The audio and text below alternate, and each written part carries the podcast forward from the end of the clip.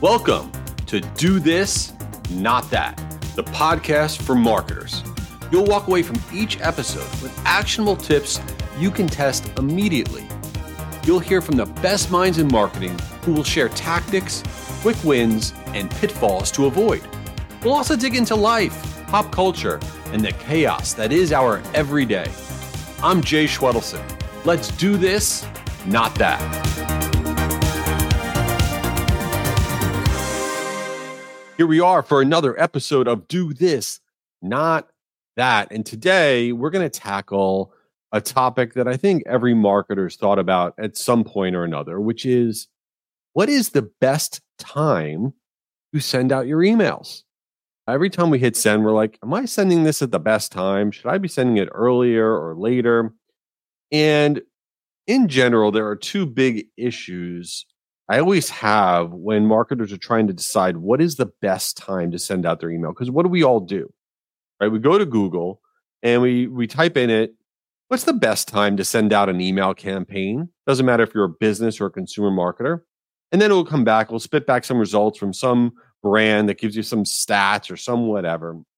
And the reason this bothers me so much is there's two issues with that. Number one, you're not a business marketer. You're not a consumer marketer. If you are in the B2B, the business side of marketing, you are marketing into a specific industry, and industries react very differently. And if you're a consumer marketer, you're not marketing to all consumers. You're marketing to a very specific audience, right? Do you think that owners of construction companies open up emails at the same time as healthcare professionals? Do you think that affluent investors open up emails at the same time as new moms?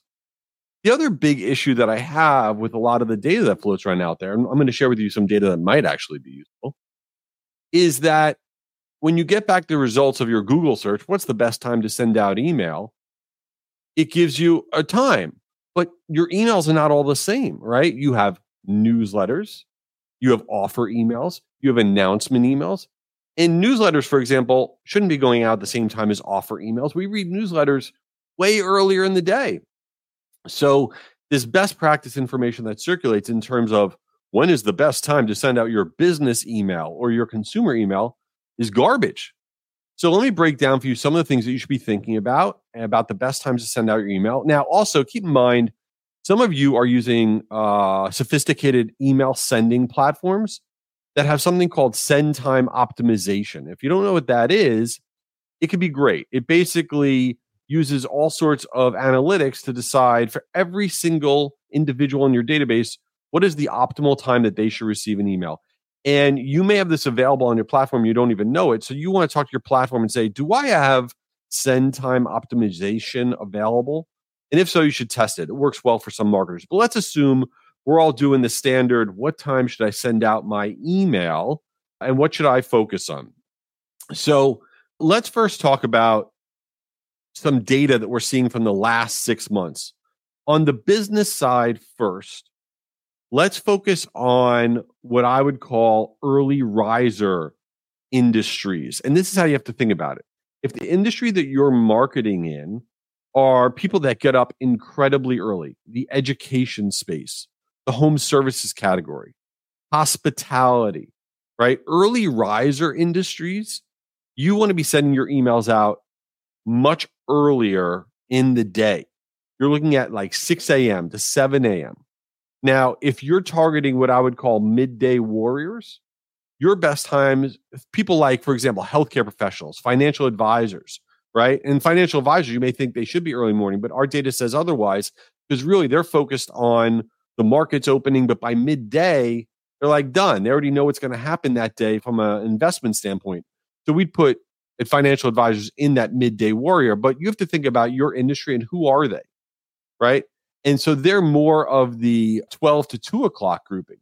Now, on the consumer side, the key thing is generations. Age is really the determining factor of when people engage with email. And basically, it's in reverse orders. So boomers will check their email the earliest, then Gen Xers, then millennials, then Gen Z. That's kind of the reverse order of things. The older the audience, the earlier in the day. That's kind of what you always want to think about. The older the audience, the earlier in the day, they're going to interact with your emails. Now, the other things that marketers don't really consider is that the time of the day is also impacted by the day of the week. What do I mean by that? So newsletters, for example, if you're sending out your newsletter, the best time to really send out your email newsletter for both consumer and business, generally speaking, Monday through Wednesday is 5 a.m. to 8 a.m. But as you get into Thursday through Sunday, we all kind of like edge a little bit later in the morning, Thursday through Sunday. So we see newsletters performing better 8 a.m. to 11 a.m. So the earlier in the week is really earlier in the day. And for offer-related emails, so now you want to make sure you're separating out offers from your newsletters. They're not the same things. And in general, offer-related emails for both business and consumer do really well 10 a.m. to 2 p.m. But something to keep in mind is that we see bursts of performance that you should always be testing all sorts of crazy times. I'll give you an example. Right now, we're seeing Thursdays at 8 p.m., do really well for B2B sales emails, which sounds ridiculous. But the reason being is it lands in the inbox. The person gets there Friday morning. Generally, we have a little bit of a clearer schedule on Friday morning, and we're seeing a lot of great response to sales emails being sent out Thursday at around 8 p.m. On the consumer side, Sunday at around 2 p.m. is working incredibly well for offers. So the moral of the story is, test lots of different things. Don't rely on just one time. Don't apply that one time to the entire week. And the other key thing is to benchmark yourself. Break out the emails that you're sending into buckets. Information-related emails, separate from newsletter emails, separate from offer emails. And what is your best performance by each of those buckets? And the other thing to test is to not be sending your emails out on the hour. And I've mentioned this before.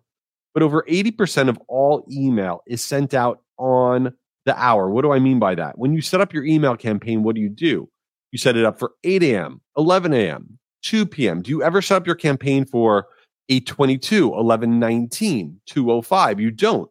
But the issue is in the first 10 minutes of every hour, your inbox is flooded with just promotional email because we all send out our email on the hour. So just by adjusting your send schedule, and sending stuff not out on the hour, you'll actually see an increase in your overall email open rate by about 15%. It's the easiest, no-cost way to boost results with the smallest, littlest change. So, yeah, it's important when you send out the email, but you can't just apply, one generic time to everything that you're doing. Okay, now, before we get into Since You Didn't Ask, which is just the part of this podcast that is just bizarre all over the place, I don't know, I want to let you know that this podcast is exclusively presented by Marigold.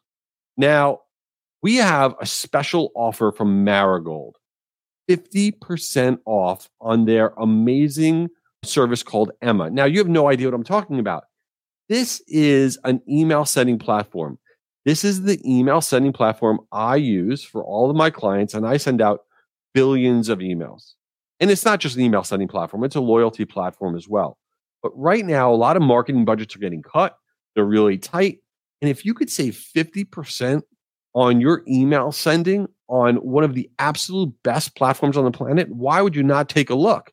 And this offer, this 50% off offer, is only for listeners of Do This, Not That right here. So where can you get more information about this 50% off offer from Marigold? You go to Jay Schwedelson, that's my full name, Jay Schwedelson.com/Marigold, and you'll get the information right there. It's a limited time offer. This thing's going away in a few weeks. So if you want to save 50% off on your email sending, go to Jay Schwedelson.com/Marigold. All right, let's get on to Since You Didn't Ask. So the Super Bowl is coming up, which means I'm going to have to go to a Super Bowl party. And I'm not happy about this. I'm not. So if you're out there and you're thinking about inviting me, don't invite me. I don't want to go. Why don't I want to go? See, this is me. I'm not a very fun person. You might think I'm a fun person. I'm not a fun person. I'm just not, because everything kind of drives me bananas, right? Here's what I can't stand at Super Bowl parties. The number one that I can't stand is the person who thinks they're an expert. When you're sitting there watching the game and you're sitting next to somebody and they start rattling off, hey, do you know who the number one receiver is for this team? And they start rattling off statistics because right before they came to that person's house, they're like Googling stuff so they could sound smart. I don't care. I'm not impressed. It means nothing to me that you know random stats. First of all, two teams I don't care about. But being the random expert sports knowledge person is annoying. I've never left somewhere and be like, hey, I was talking to Bill and that dude crushes it with his sports knowledge. We should hang out with him more. I've never said that because that person, expert sports person, is annoying. Okay, don't be that person. The other person that annoys me, why does everybody annoy me? I have a problem, is halftime complainer. This bothers me. You have the halftime show, right? And this year it's going to be Usher. Usher's super cool. I mean, he's awesome, right? Usher goes out there, and this dude's going to work his butt off and do everything he can to entertain everybody for 10, 15 minutes. And every time the halftime show ends, it's, oh, that sucked. That wasn't good. That could have been so much better. Oh, man, I really didn't like that. It's like, relax, dude. I mean, this person's out there working really hard. It's not easy. And just enjoy yourself. Stop being the halftime complainer. Enough. Who are you? Why does this bother me? Why can't I just go to a Super Bowl party and be like, hi, everybody. It's great to see you. I'm so happy to be here, because I can't do it. I don't know why I can't. Anyway, so yeah, I that's it. So thanks for being here. Oh my God. I go on rants. What's wrong with me? And guruconference.com. You got to sign up for guruconference.com. Have I mentioned this? The world's largest free virtual conference about email marketing. It's 2 days. I'll be there. It's going to be bananas. Last year, we had 20,000 people. Go to guruconference.com to register 100% for free. It's virtual. You should go do that right now. You're awesome. Thanks for being here. Talk to you later. You did it. You made it to the end. Nice. But the party's not over. Subscribe to make sure you get the latest episode each week for more actionable tips and a little chaos from today's top marketers. And hook us up with a 5-star review if this wasn't the worst podcast of all time. Lastly, if you want access to the best virtual marketing events that are also 100% free, visit guruevents.com so you can hear from the world's top marketers like Damon John, Martha Stewart, and me. Guruevents.com. Check it out.